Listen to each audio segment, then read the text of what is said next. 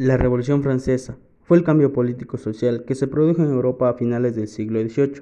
Fue un periodo violento donde se derrocó el antiguo régimen para instaurar un nuevo régimen donde la burguesía, apoyada en ocasiones por las masas populares, se convirtió en la fuerza política dominante.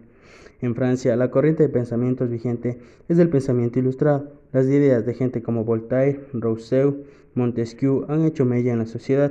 Sostenían que el conocimiento humano podía combatir la ignorancia y la superficción y la tirarían para construir un mundo mejor.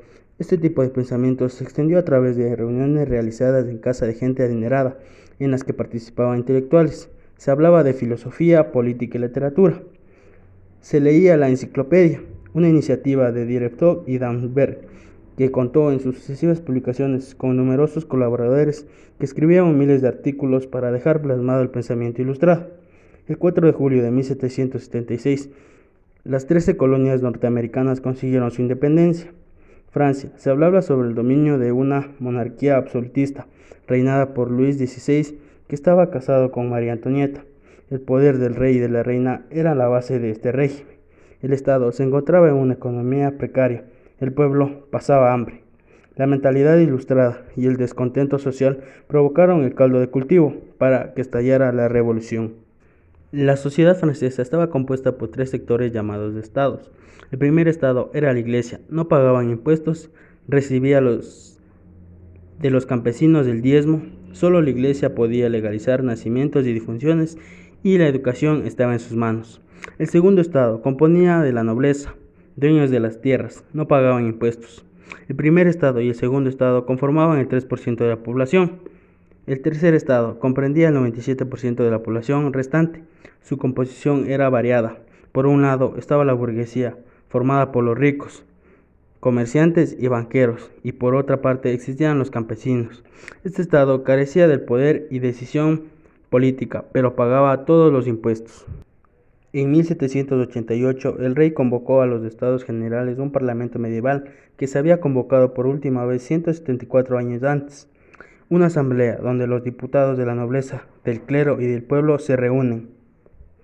La asamblea constituyente se trasladó su cámara a París donde consigue aprobar la Constitución en 1791. Francia funcionaría como una monarquía constitucional. La Constitución establece que la soberanía reside en la nación y ya no en el rey. El 10 de agosto de 1792, las masas asaltaron el Palacio de las Tullerías y la Asamblea Legislativa suspendió las funciones constitucionales al régimen, al rey. Los jacobinos desataron lo que se denominó el Reinado del Terror entre 1793 y 1774, una especie de dictadura jacobina. El experimento republicano francés acabó evolucionando en un régimen terrorista.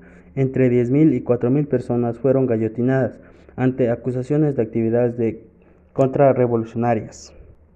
Mientras tanto, en la guerra, en la frontera, un joven general estaba comenzando a ganar algunas batallas para la República Francesa. Se llamaba Napoleón Bonaparte, pero en el interior, en una rebelión que llegó a convertirse en una guerra civil, enfrentó a los partidarios de la Revolución Francesa y a los contrarrevolucionarios. Se denominó la Guerra de la Vendée. Finalmente, en 1795 se promulgó la nueva constitución del año 3 que había em, elaborado y aprobado la convención durante los meses anteriores.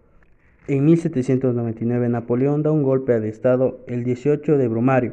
Se hizo proclamar el primer cónsul de la República. En 1804 Napoleón da un golpe de timón y se declara emperador. Gracias.